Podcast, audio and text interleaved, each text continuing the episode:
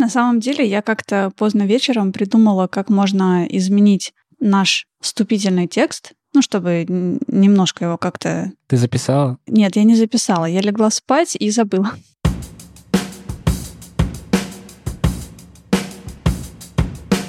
Привет, это «Любимые пластинки», дилетантский подкаст про музыку. Меня зовут Слава. Меня Маша. А я Вадим. Привет. Здесь мы обсуждаем наши любимые альбомы, делимся историями и любимой музыкой. Слушайте нас в любом приложении для подкастов, подписывайтесь на соцсети и становитесь патронами, чтобы получать тизеры свежих выпусков, фотки с записи и другие приятные штуки. У меня давным-давно произошла такая история. Захожу я на Discogs, ну, естественно, по поводу зашел, думаю, вот нашел тут нового исполнителя, очень мне нравится, он точно должен быть в моей коллекции, пойду-ка я посмотрю, в какой стране можно заказать пластиночку. Захожу, смотрю и вижу, что самая дешевая пластиночка стоит около двести баксов. И понимаю, что, э, видимо, не будет у меня в коллекции такой пластиночки, потому что м- эта дешевая пластиночка, она маркирована как э, Very Good или Very Good Plus, я уж не помню. Ну, то есть, короче, далеко от, от минта. Э, для тех, кто не знаком с этой терминологией, это значит, что пластинка не просто бэушная, а как бы, ну, очень прям поюзанная, и там отдельно котируется обложка, кондиция обложки, отдельно котируется вот сам виниловый диск, в каком он состоянии. И вот и у того, и у другого стоит Very Good, что как бы намекает, честный продавец, он прям напишет как есть, а нечестный продавец, он, естественно, будет натягивать, типа, да нет, все нормально, но при этом можно за двести баксов получить от нечестного продавца Very Good, который будет примерно так, там ничего абсолютно уже от записи. Ну и, кстати, для тех, кому сложно переводить э, доллары, ну, я смогу перевести только в рубли, это примерно пятнадцать тысяч рублей за пластинку. Ну да, но там, там проблема в том, что разрыв очень большой. Там как бы японцы продают там по четыреста евро или что там, их, ну, угу. В их валюте я как бы переключаю и понимаю, что это прям может, ну, совсем. Ну, в общем, я так расстроился, взгрустнул, и вот с тех пор у меня до сих пор прям нет этой пластинки, и ни одной даже, так скажем, пластинки этого исполнителя у меня нет. Все пластинки стоят столько этого исполнителя или конкретный альбом почему-то? Не знаю, я, я, я не смотрел. У него всего три альбома, и меня интересовали два, и все, вот все эти два стоят прям ой-ой-ой. И... Что-то, по-моему, уже никто не исправит ситуацию. А, да, на самом деле там есть какой-то прецедент, что в две тысячи тринадцатом или каком-то году, в середине вот, десятых, его пластинку переиздал Дэвид Бирн, это который из Talking Heads. У него есть лейбл, что-то у меня из головы вылетело, как он называется, но я думаю, можно найти. И они там переиздавали много всякого редкого и интересного. Именно на виниле не просто пересводили, а именно... Да, да, да. Они, по-моему, даже ничего не пересводили. Они, угу. наверное, скорее занимались вот этими всеми выкупами права, что мы можем это использовать. И, по-моему, что-то с тех пор изменилось. Но мне кажется, что тиражи там были тоже там типа сто штук, и все. И, наверное, это, это могло даже в худшую сторону отразиться на тех экземплярах, которые уже есть, вот эти вот старые. А насколько тебе важно иметь этот винил как артефакт? Или ты просто, типа, любимый альбом, значит, у меня должна быть в коллекции? Хороший вопрос. Ну, вот, видимо, не настолько, чтобы я заплатил... Ну, на самом деле, у меня главный вопрос не в том, что это стоит, там, около пятнадцать тысяч рублей на текущие деньги, а главный вопрос в том, что я не могу оценить сам товар через вот, интернет у продавца. Я могу, конечно, там с ним списаться, что-то там как-то спросить, пусть он снимет видео, поставит там на своей супер хай-фай системе, но потом возникнет такой нюанс, что как бы пол земного шара, вот этот вот хрупкенький вот этот вот кусочек винила поедет, полетит, поплывет. Ну да, сложенный в четверо, понятно. В общем, не знаю, что-то как-то я... Видимо, не настолько. Не, я один раз покупал в подарок пластинку с, с Discogs, ну там я нашел человека, и все было очень просто. Она, по-моему, приехала из Подмосковья, поэтому было удобно. Слишком близко. У меня был активный период покупания, когда я покупал в магазинах из Москвы, но потом что-то случилось с одним из этих магазинов, с другим, и как-то потом цены куда-то поползли, и, ну, в общем, стало тяжело. Вот этот мой протаренная моя дорожка, она как-то немножко прикрылась. Сейчас я покупаю либо где-то в путешествиях, которые прекратились, либо вот просто ногами дохожу, где я есть, обязательно зайду и там что-нибудь куплю. Фонотека, фонотека. Ну... Винилбокс. Не фонотека единой, скажем так, но да, частенько. Я не фонотека вашей фонотеки. И я поняла, что я ни разу не покупала пластинки через Discogs, и я боюсь начинать, потому что если я пойму, как это работает, мне будет, наверное, еще сложнее. А так я просто его использую как э, список своей коллекции, удобно отсортированный по алфавиту, и список э, want-list, то, чего я хочу. Ну, в общем, судя по всему, пластиночка-то важная, раз ты очень хотел ее купить, но не настолько важная, чтобы отвалить двести баксов. Ну, нет, я просто не такой лютый э, фанат вот этих вот пе- первых копий, каких-то там вот э, ага. оригинальных прессов, там вот э, с вот этими наклейками, что он там в сорок девятом году, что она стоила там два фунта, и вот до сих пор она все вот так вот лежит. Для меня это скорее как, не знаю, мне важно, чтобы было хорошее издание, чтобы оно было в хорошем состоянии, потому что когда оно шуршит, хрипит, это клево, но лучше нет.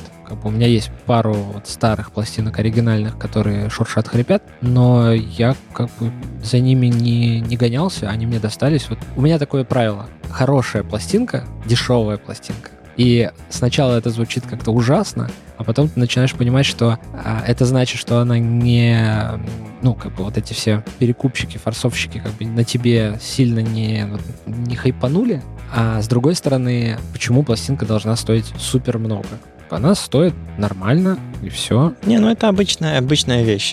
Чего мало в мире, то стоит дорого. Золото, не знаю, уран и, и вот это все. Ну, даже знаешь как, кстати, это, это может стать хорошим эпиграфом к этому выпуску. Не просто, вот ты хорошо сказал про золото, не просто чего мало, а что однозначно можно отличить от какого-нибудь черного, какого-нибудь металла, угу. Начинает становиться каким-то не то чтобы мерилом. Но вот почему, почему золотые именно стали вот эти все монеты, там, слитки?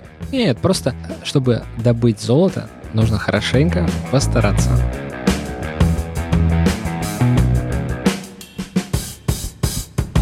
Короче, не хотите послушать? А, а музыку туда, точно. Это металлургия пошла какая-то. Ну давай, рассказывай, что за группа, и, и давай уже слушать, что ли. Ну, это... Вообще совсем не группа. Это музыкант, исполнитель, которого зовут Шуги Отис. Мне кажется, что кто-то там пытается сказать Шаги Отис.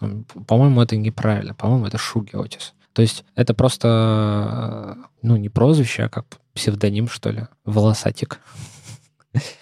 Вот. И альбом, который я сегодня принес, называется Inspiration Information. Вдохновляющая информация, насколько я понимаю. Скорее, вдохновление, информация. Тут нет связи между словами, они как, они как будто через запятую. Они, да, немножечко отстоят друг от друга, но они явно работают и по отдельности, и вместе. Мне кажется, они зарифмованы. Они точно зарифмованы. Потому что они, они, они выглядят похоже чисто графически, а, и это очень интересный эффект. Это вот, кстати, одна из причин, почему я хотел копию себе в коллекцию, потому что на обороте там есть текст, такой, знаете, в лучших традициях э, советских пластинок мелодии, где там аннотация какая-то. Но это не аннотация от какого-то критика, там, цензура, цензурного какого-то э, советского... одобряющего органа, который пишет, что вот заслужил, вот там пел, вот работал, вот, значит, дирижер такой-то в, в концертном зале такой-то, такой-то, там, двадцатого февраля все записали. Нет, а там от него текст, видимо, от автора, потому что а, Отис почти все, что сыграно, сыграл сам. Все в лучших традициях, как я люблю. То есть барабаны, бас, клавиши, спел. А, но у него много, очень-очень много приглашенных, даже не знаю, как это правильно сказать, но вот этих вот ор- оркестровых а, музыкантов. Короче, мне кажется, что я не хочу прям перехваливать, потому что даже если никто не, никто не поймет, я вообще не расстроюсь, потому что я-то доволен. Я сейчас тут, тут внутри хохотнул, я вдруг представил, когда ты сказал про мелодию, что если бы эту пластинку издали, издали на каком-нибудь антропе или где-нибудь так, как, назвали бы его, не знаю, Шагин Митя. Шагин Митя. Или что-нибудь такое. Как бы перевели обложку, и вообще там ведь было вот все это Led Zeppelin. и прочее. Ну, тогда уж, тогда уж Шагин Ося. Ося, хорошо. Вот, ну, короче, я хочу вас предупредить, тут э, в Apple Music написано Rhythm and Blues и Soul. Мне кажется, это полная фигня. Я, вот, кстати, ты сказала это в тот самый момент, когда я хотела задать вопрос, а что же это вообще такое? И открыла Apple Music, прочитала Rhythm and Blues и Soul, и такая, хм, и тут ты такой, полная фигня, окей.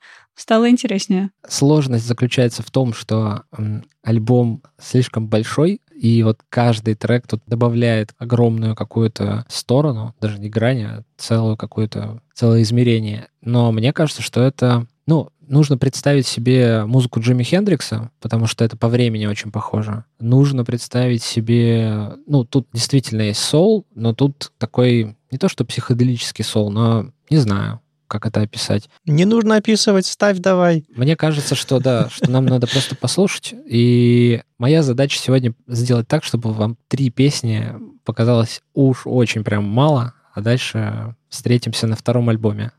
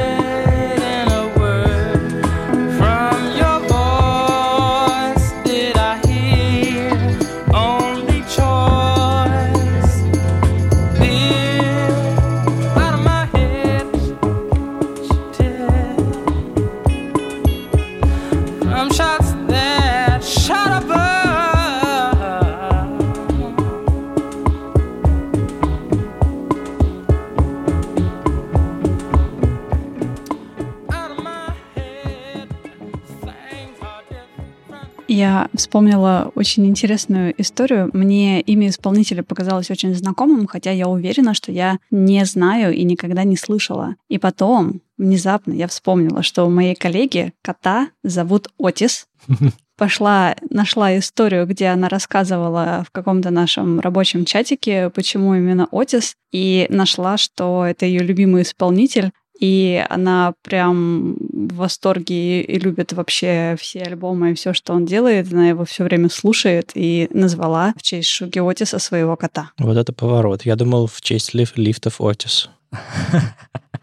Ну, Отисов, знаете, сколько? Это прям, мне кажется, есть, наверняка есть статья на Википедии, исполнители, у которых Отис. Ну да, да. А я в самом начале, я такой, такой слушаю, слушаю, такой, и голос начинает, я думаю, Джордж Майкл? А-а-а. Потом, нет. Ну, интонации такие, немножко такие, чуть сладкие такие и немножко развязанные. А-а-а. Я просто такой музыки мало слушал в жизни, вот прям слушал. И она, естественно, доносилась откуда-то со стороны. Ну, более современная, скорее всего. Ну, современная, типа конец восьмидесятых, там, девяностые, может. Но вот прям специально не слушал, поэтому, естественно, у меня вот какие-то там какая-то узнаваемость довольно примитивная. Но вот слышу, что какие-то нотки знакомые. И, и еще момент. Я когда баловался драм-машинами на, на всяких там... Э, ну, когда у меня барабаны электронные были, когда вот я баловался с гараж-бендом, там есть стили барабанов, и ты себе нажимаешь кнопку, и там прям перекрашивается вся твоя барабанная установка во что-то новое или старое, и там есть хэви-металлическое такое, есть что-то еще, что-то, есть такое типа в стиле Led Zeppelin, есть еще что-то такое. Есть абсолютно классические барабаны, ну, вот, допустим, там современные, там, девяностые, например. А вот тут я услышал тарелку, а, отк- открытый хэт, короче, вот такой-такой... Вот с таким э, гулким, таким пустым э, звуком я прям... Я ни разу не слышал, мне кажется, вживую такую, такую штуку. И я прям узнал один из сетов, который там э, в, этом, в, этом, в этом наборе в GarageBand, по-моему, был. И такой, ой, узнавание. И правда, такие штуки когда-то, ну, использовались в студиях. Возможно, тут стилизация, потому что он прям, прям, прямо очень примитивно звучит, как будто из тридцатых годов. Но вот это мои впечатления от этой песни.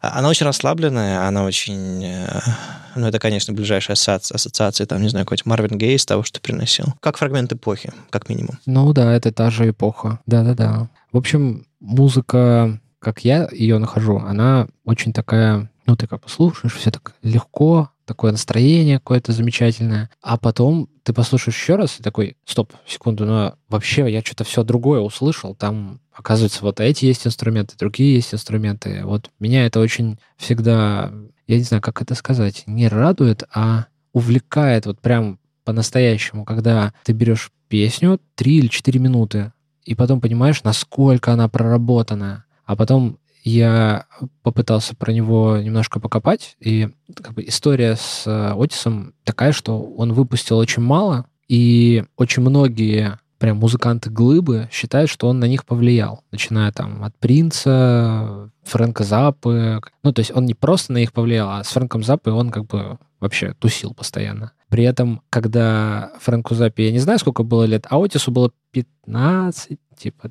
вот от пятнадцати до двадцати, ну, то есть он, ну, он вообще, в принципе, потомственный музыкант, и у него сейчас, вот, когда, если на Ютубе там посмотреть какие-то его лайвы, то с ним играет, по-моему, его сын и его какой-то родственник, типа кузен или, я не знаю, как там определить, ну, в общем, барабаны и гитара, то есть у них там полгруппы, это как бы семейный подряд. Еще мне, кстати, очень понравилось, я посмотрела в Википедию, ну, просто пробежаться там откуда, кто, сколько лет, жив ли до сих пор. И там очень здорово. Год рождения, по-моему, пятьдесят третий. пятьдесят третий. Да, а годы активности написано с шестидесятого по наши дни. То есть с семилетнего возраста да, этот да. человек начал свою музыкальную карьеру. Да, у него история в том, что у него его отец был, кстати, совершенно не знаком, что там он, какие он песни сочинял, но он был, по-моему, он сочинял какие-то баллады, ну, то есть это было совсем давно, и он его привел в какую-то из студий, где он, видимо, там был или работал, или что-то делал, и вот Отис стал, эм, начинал как сессионный музыкант, просто как гитарист, там поиграл, здесь поиграл, тут выступил, там выступил, и так все началось. И вот я, мне сейчас сложно как бы это осознать, но вот этот альбом уже третий, а парню было двадцать один год. То есть работа над альбомом там несколько лет, он как бы с там, восемнадцать, девятнадцать, двадцать, и потом в двадцать один год у него выходит уже третий альбом. И до этого, там совсем в юном таком возрасте, он пишет песню, которая гораздо более известная, чем все его другое творчество, потому что группа, по-моему, Johnson's Brothers, они э, ее исполнили, ну вот это вот Strawberry Letter, они ее исполнили и, и добились каких-то успехов, э, ну раньше успехи мерились хит-парадами, они, в общем, попали на какие-то очень высокие места, видимо, какие-то были продажи большие, и все это было, когда Отису там было совсем... По моим меркам, это как бы конец школы, начало института, да, вот если на наши... перекладывать на, наш, на нашу жизнь. И далее какой-то туман. Вот я как, не могу никак дальше википедничать, потому что дальше огромный туман, потому что я не понимаю, почему, но он прекратил э, публичную деятельность музыкальную. И при этом все, что я могу найти в интернете, это то, что ему предлагали группы-гиганты э, войти в их состав. Типа предложение от Rolling Stones, предложение еще там от каких-то групп. И он и тогда говорил, и сейчас говорит, что не-не, я, мне это не интересно, мне интересно свою музыку делать. Я хочу сам сочинять, у меня будет своя группа, и я буду петь песни как бы свои. Зачем мне с кем-то? Ну, в общем, редко, редкостного упорства... Мужик, серьезно. А что мы еще про него знаем? Ну, с кем он тусовался, что он делал? Ну, вот кроме того, что он выпускал пластинки, что-то, что-то про него известно? Не знаю, я вот, я говорю, что я попытался найти, чем он вообще... Ну, то есть очевидно, что если ты не занимаешься музыкой, ты должен как-то существовать. Чем ты занимался? Непонятно. Нет никакой... Ну, я вроде как нашел какое-то старое интервью, в котором он говорит, что, ну, я там занимался какой-то работой, но говорить не буду, потому что это неинтересно. И все. То есть прямо сейчас он ничего не...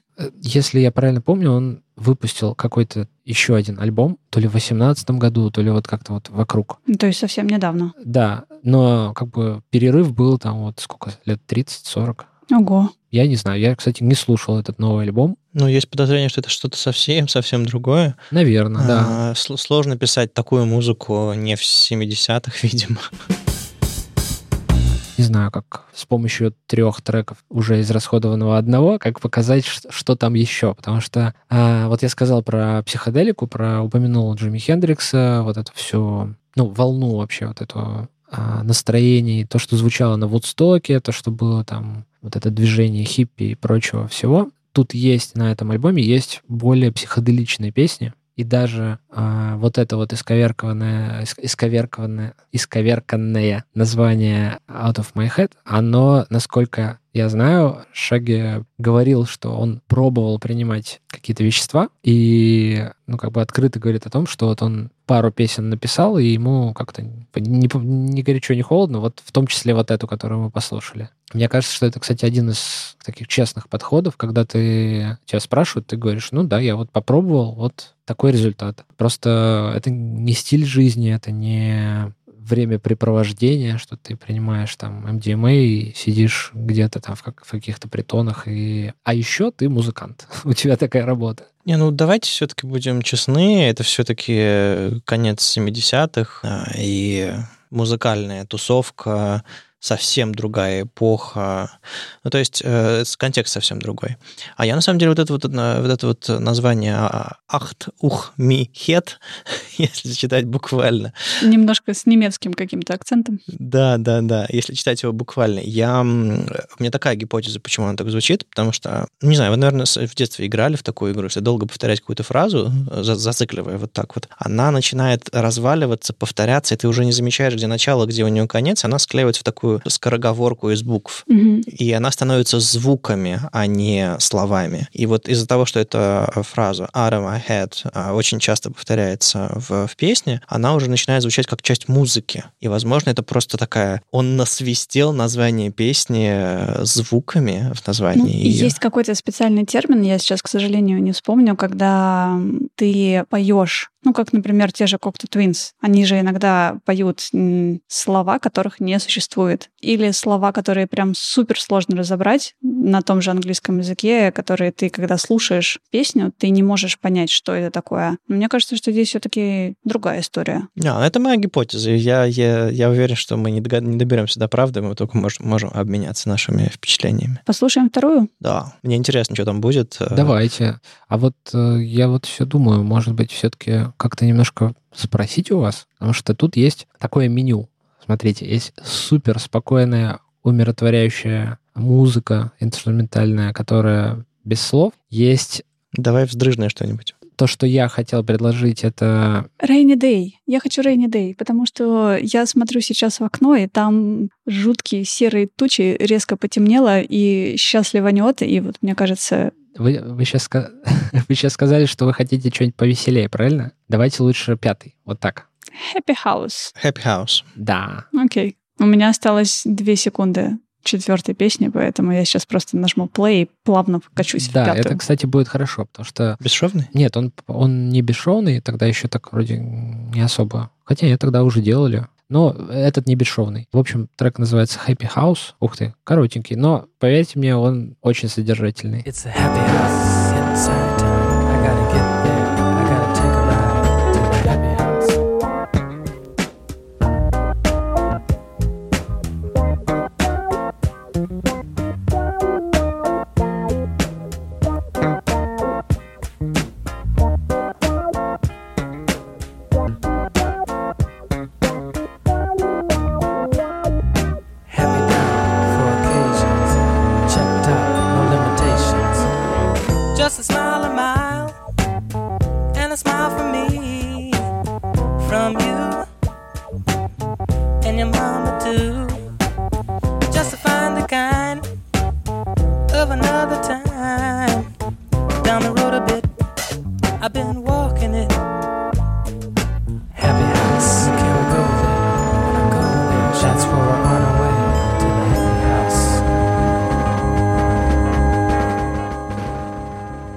Хотела спросить, что такое психоделик, ритм энд блюз? Ты все еще хочешь спросить? Теперь, пожалуй, нет. Мне кажется, я поняла. Я хочу сказать, что это, блин, это обалденно. Угу. Ну, то есть это настолько обалденно, что я...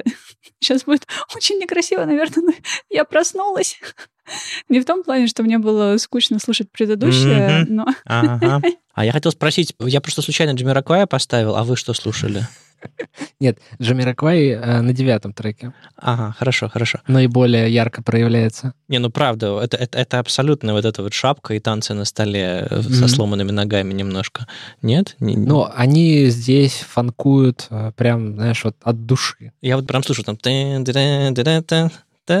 Ну, это оттуда, да. Это все оттуда. Это корни и ноги, и уши. И шапки, все оттуда торчит, да. Угу. А, и более того, я уверяю тебя, там вся вторая, вторая сторона, получается, вот сторона Б альбома, она вся посвящена тому, чтобы вот как следует оттянуться вот в этом смысле. Не, вообще прикольно. Я психоделик-рок понимаю, что такое, а вот психоделик этот а, соул, это для меня что-то такое новенькое. То есть я... отвлекся на свою мысль про Джамирокуая и вот скорее в ней, в ней крутился, пока, пока трек слушал, этот не, не очень длинный. Но вообще интересно.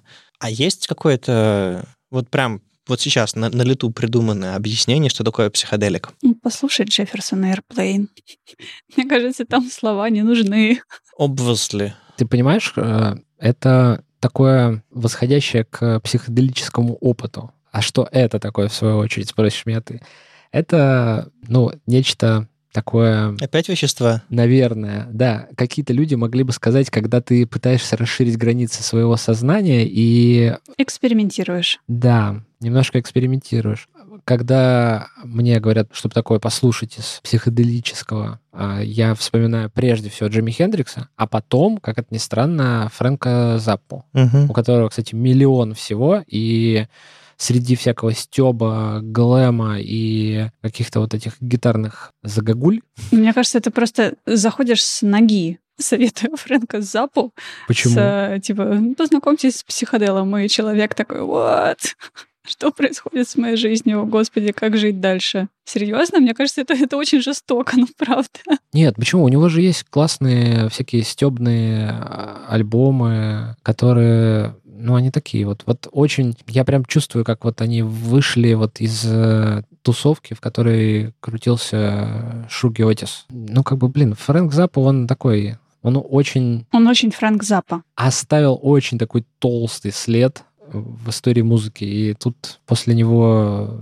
все по-другому. У меня, пока мы слушали Happy House, в голове возникла такая картинка, как будто бы стоит гигантский пульт, на котором, ну не пульт, а я не знаю, один большой проигрыватель, на который можно поставить сразу много пластинок, и много разных людей хаотично ставят иглы проигрывателей в рандомные части а, пластинок, и также рандомно... Да, одновременно, и также рандомно и причем их убирают. Звучит, звучит это все гармонично. Да, ну, то есть как бы такой слаженный механизм, механизм, и вот они все вот это вот делают, потому что, ну, блин, минута шестнадцать секунд порублена на такие кусочки, которые ты, ты даже не успеваешь вдохнуть, чтобы вообще просто, ну, как бы понять, что там происходит. И вот, правда, ощущение, как будто бы вот очень много народу переставляют, убирают, и что-то это получается такое в то же время единое целое, и вот я хочу еще чего-нибудь такого же. Не, ну Слава правильно сказал, когда предварял песню, что там много чего происходит. То есть вы не смотрите, что там одна минутка, и там действительно было много событий. То есть там два-три куплета, но много чего случилось. Э-э, круто. Ну там такие какие-то мотивы соединены, которые какой-то музыкант победнее мог бы просто из них растягивать в принципе одни, одну песню, а потом еще один мотив брать и опять растягивать на одну песню. А тут э, такая концентрация идей, что типа, ну а что, тут сейчас вот, вот так вот, а еще тут такой мотивчик вернем, а тут вот еще такой какой-то рефренчик подложим. Потом слушаешь и понимаешь, что там еще какие-то, какие-то подыгрывают, кто-то там подстукивает, там кто-то в ладоши хлопает, и у него там здесь даже кто-то кашляет в каком-то проигрыше. И я такой сначала думаю, так, это я сейчас в наушниках слушал, и кто-то снаружи кашляет, я перематываю, нет, реально кашляет на записи. Ну, вот так вот. Так было. Ну, вот, кстати, я хотел обсудить покашливание на записи, но ну, не в прямом смысле, звук, с которым это записано. Почему звук, ну, условно, Марвина Гея, вот Шаги и групп вот той эпохи, записанных вот в этих студиях, отличается от, от, от звука, который сегодня? Чем, чем он отличается? Как он отличается? Вот, вот чисто механически э, другие микрофоны, другое, там, не знаю, другие помещения, э, другие носители музыки, или что-то поменялось в головах, и люди и тогда могли э, современные, там, какой-нибудь там мастеринг и современное звучание делать, просто, ну, им хотелось другое делать. То есть мне, я пытаюсь понять, это с сегодняшнего дня э, звучит как будто немножко поюзанный винил для меня звук, он, он, он звучит несовременно. А мне вот хочется понять, это просто стиль такой или это качество звука? Ага. Можно ли охарактеризовать его, вот звук на, этом, на этой пластинке, как э, менее качественный, чем могут делать сегодня? Или это просто стиль эпохи? Вот то, что ты слышишь, это прежде всего отпечаток метода. Угу. То есть это до, доцифровая эра, э, никакой возможности редактировать, никакой возможности, уж тем более как-то это все процессить, какие-то вот эти все сигналы, которые ты записываешь. Это просто вот, ну, более примитивные методы в том смысле, что там пленка, там вместо каких-то ревербераторов, которые сейчас можно купить там все задешево и, не знаю, поставить к себе на компьютер, там реальные залы, комнаты с стеночками на колесиках, с деревяшечками, с какими-то вот демпферами или, наоборот, отражателями, микрофоны, которые той эпохи, той техники, и вот эти все записи в один проход, когда вот как бы все встали, утром проснулись, надели свою, самую, там, сам, самый, свой лучший костюм, взяли свою гитару, настроили ее, пришли на студию, поправили галстук, все стоят, мы записываем. Тара-тара-тара-тара, все, Битлз записали альбом. И, ну, сейчас методы изменились. Сейчас вот это все по кусочкам, накладки, какие-то там обработки, десять человек еще потом через интернет пересылают друг другу, и вот это все как-то... Ну, то есть э, просто метод был более аналоговый, более такой спонтанный, который фиксировал то, как люди играют, а не то, как люди умеют работать в студии. Ну, даже на этом, кстати, альбоме есть вот этот э, супермодный это, в то время эффект фленджера, такой волны какой-то пролетающей. Он есть и у Джимми Хендрикса на записях, и здесь он есть, я не помню, в какой песне. Даже, мне кажется, Black Sabbath все это использовали, когда такое, нечто такое шуршащее пролетает поверх музыки, ты это воспринимаешь как какую-то волну, такую... Вот. Ну, а, а сейчас что? Сейчас все что угодно. Сейчас ты покупаешь какой-нибудь плагин и вперед. И вот от... От этого засилья плагинов э, становится меньше времени на то, чтобы подумать, а что ж у тебя, собственно, в песне-то будет. Вот у тебя есть одна минута, шестнадцать секунд, вот как мы сейчас послушали. И вместо того, чтобы прикладывать максимальное усилие на то, чтобы туда что-то воткнуть и как-то сочинить, какую-то мысль туда вложить, какие-то слои, какие-то мотивы, композицию, вот ты сидишь и плагины перебираешь. А, ну, это дух времени, чего. Я хочу длинную песню. Самую длинную. Длинную песню. Блин, я кусаю локти. Что поставить дальше? Прям вот...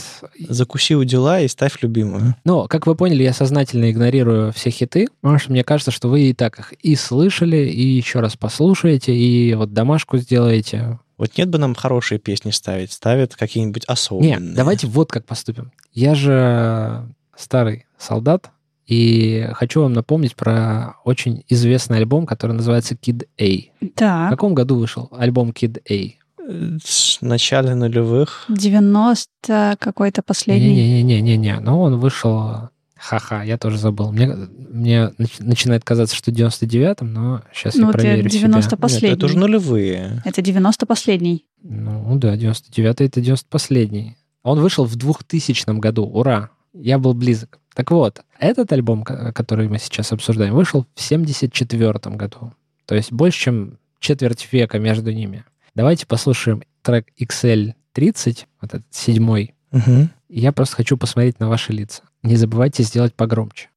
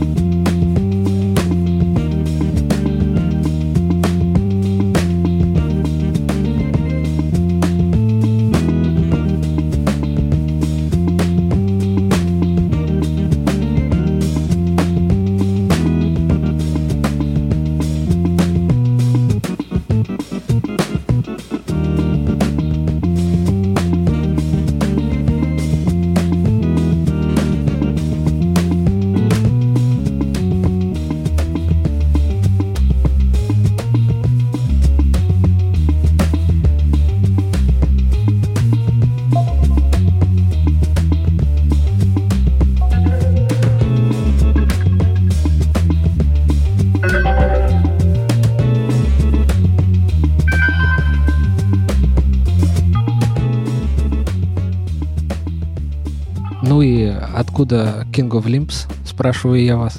Откуда все эти moon-shaped пулы? Mm? Ну да, я, я сначала, у меня сначала была гипотеза, что Йорк использовал тот же самый синт, э, что и Шаги, но, но кажется, нет. Я тут нашел, что это босса-нова пресет Maestro Rhythm King эм эр ка один драм-машина. Что? В общем, это, я, я нашел, откуда этот сэмпл, который был в начале, драм-машина специальная, и, и пресет босса-нова. Так это же не сэмпл, это как бы реально драм-машинка, которую просто вот ты нажимаешь кнопочку, и вот такой электроприбор. Не, я, я, не, не сэмпл, а в смысле пресет на этой драм-машине под названием босса-нова, да. Да, а синтезатор — это, скорее всего, просто какой-то электроорган какой-то там ну, да, вот да. Э, той современной модели. Это тоже вот одно из моих таких, один из моих фетишей, потому что электроорган — это просто какой-то космического масштаба инструмент, и я не понимаю, почему он пропал. Вернее, я-то понимаю, потому что он, блин, тяжелый, он неповоротливый, а у нас сейчас все синтезаторы такие малюсенькие, чтобы их можно было в сумочку положить и на репетицию пойти. А электроорган — это что-то большое, дорогое, и еще там надо играть руками, две клавиатуры, а еще и ногами надо играть. О, нет, это сложно, я лучше пальчиком нажму кнопочку, и, и вот. Не, ну еще мода на звук проходит иногда. Как раз наоборот, сейчас все тащатся от подобного, но это все эмулированное, а когда у тебя стоит такой шкаф, внутри которого еще крутится вот роторный этот э, спикер, создавая эффект Лесли, и ты сидишь рядом, и он прям наполняет комнату, потому что он вибрирует. Это как концертный рояль, и ты сидишь, на нем играешь. И вот такая же штука, серьезная, большая. А можешь в двух словах сказать про, про песни, которые не входят в этот альбом, вот эти вот сайд-треки, которые в конце... Strawberry Letter и... Да, Strawberry Letter, Sweet Tank, Ice Cold Daydream, Freedom Flight. Это какие-то совсем бронебойные хиты, которые там по радио крутили, или что это за песни? Да, да, это... Давайте я так скажу. Вот эти вот э, треки с десятого по тринадцатый, это треки, которые были на другом альбоме, и может возникнуть какая-то шизофазия, почему они вдруг здесь, хотя они на другом альбоме. Они на альбоме семьдесят первого года, да? Они на альбоме, который должен называться Freedom Flight. Freedom Flight семьдесят первый. Я просто смотрю на обложку, и я понимаю, что я знаю эту обложку. То есть я видела где-то, ну, у людей, которые разбираются в музыке намного лучше, чем я. Окей, Слав, а почему ты принес э, не Freedom Flight, а Inspiration Information? А... Отвечай. Тут есть несколько причин. Одна из них банальная, потому что этот мне больше нравится. Ну вот, вот эти вот, как бы совокупность вот этих девяти треков, мне кажется, что она так по палитре как-то показывает, что у человека были не какие-то пустые амбиции, а что он действительно большой музыкант, и у него было много классных идей. Вот он записал и сюда это все вложил. Тот альбом мне больше представляется как такой... Ну, тут, как бы, видишь, сравнивать хорошее и очень хорошее, вот, ну, это такое опасное. Я сейчас буду что-то говорить, а потом подумать, ну, тот альбом не надо слушать. Нет, как раз вот я и хотел в финале сказать, что нужно, нужно послушать в любом порядке э, вот этот Inspiration Information и Freedom Flight, просто потому что они, ну, это, это диски, которые просто бомба. На мой, вот, я не умею составлять какие-то топы и хит-парады, но вот ко мне они прям настолько близко и неотделимо. Вот я когда узнал про них, я все, как бы, это мое. Я еще, кстати, нашла очень забавную штуку. Я пошла в Spotify добавить этот альбом себе в библиотеку и решила посмотреть, что там есть еще, и обнаружила релиз. Это сингл, выпущенный восьмого марта две тысячи двадцать первого года, и он называется The Johnny Otis Show Live тысяча девятьсот семидесятого года. Исполнители Фрэнк Заппа и Шуги Отис. Там три трека. А, это три трека, да-да-да. Угу. Да, ну там, вы удивитесь, но там полтора из них это просто анекдот и small talk. Такой типа... Ох, какой же ты волосатик, Шуги. Ну да, да, я волосатик. И, и дальше там какие-то они играют что, что-то и прикалываются. Класс. Вот. Но если вы слушали всю дискографию Заппы, то вы такого много очень слушали. Это как бы не новость про Заппу. Типа, приходит Заппа в студию, нажимает первым делом, что музыканты в студии делают. Правильно, включают свет. Фрэнк Заппа нажимает запись, потом он включает свет. Вдруг, пока он идет к выключателю, он так споткнется об гитару, что напишется хит. Вдруг что-то будет... Ну, ты же пришел, как бы надо зафиксировать. Вот, поэтому у него очень много всего. Поэтому во времена, когда я в ларьках покупал эм пэ три коллекции, у Фрэнка Заппы была вот такая стопка эм пэ три коллекций, и я как бы так и познакомился с ним. Но это тема, наверное, другого эпизода. Да, обязательно, кстати, нужно. Ну, кто рискнет, давайте. Это были «Любимые пластинки», дилетантский подкаст про музыку, и его постоянные ведущие Слава, Маша и Вадим. Слушайте нас в любом приложении для подкастов, подписывайтесь на соцсети и становитесь патронами, чтобы получать тизеры свежих выпусков, фотки с записи и другие приятные штуки. Пока! Пока! Пока!